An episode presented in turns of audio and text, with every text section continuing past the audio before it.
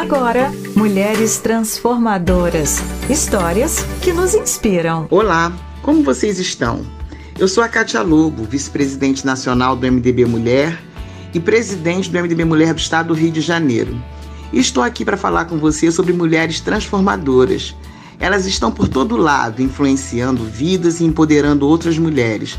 Elas estão na sua escola, na sua vizinhança, dentro da sua casa. Essa mulher certamente pode ser você.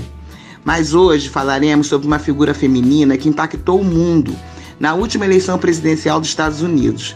O nome dela é Kamala Harris, a quarta mulher a entregar uma chapa presidencial de um grande partido nos Estados Unidos e única mulher negra a fazê-lo. Kamala é uma mulher transformadora, porque conseguiu ocupar um espaço onde uma mulher negra jamais ocupou e precisamos falar isso.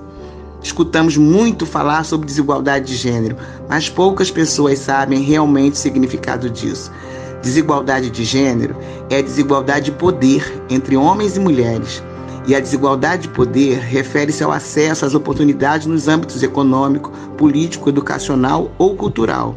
Diante disso, cria-se um círculo vicioso em que a ausência de mulheres nos espaços de liderança e decisão impede que haja melhorias para elas no ambiente corporativo, na esfera pública e no ambiente familiar.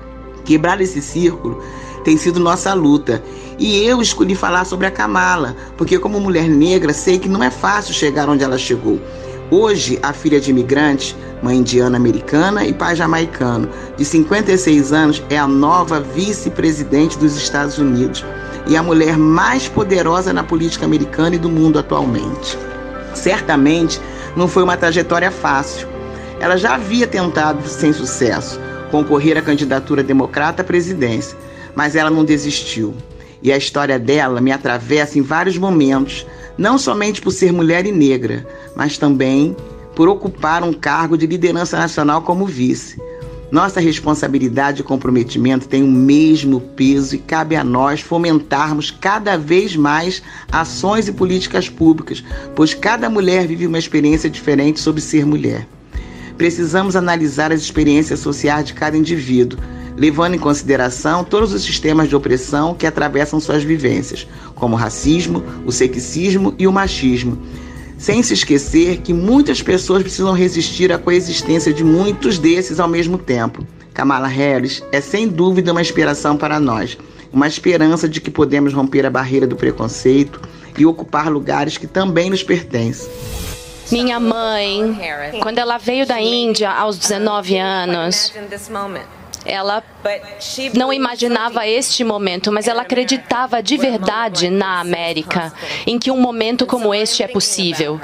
Então, estou pensando nela e nas gerações de mulheres, mulheres negras, que ao longo da história de nossa nação criaram o caminho para esta noite. Mulheres que lutaram e se sacrificaram por igualdade e liberdade e justiça para todos. Embora eu seja a primeira mulher, eu não serei a última. E eu deixo aqui uma reflexão para você que está escutando nosso podcast.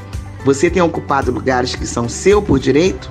Quantas mulheres transformadoras você conhece? Quantas mulheres negras transformadoras você conhece? Eu, Katia Lobo, te agradeço pela escuta e convido você para caminhar conosco, pois eu acredito que juntas somos mais fortes, mas unidas somos imbatíveis. Vamos encher nossa comunidade, nossas universidades, nossas empresas, nossos legislativos de Camaras, Marias, Anas e Marianas. Vem com a gente, vem pro MDB. Você ouviu Mulheres Transformadoras, histórias que inspiram pra gente mudar o nosso mundo.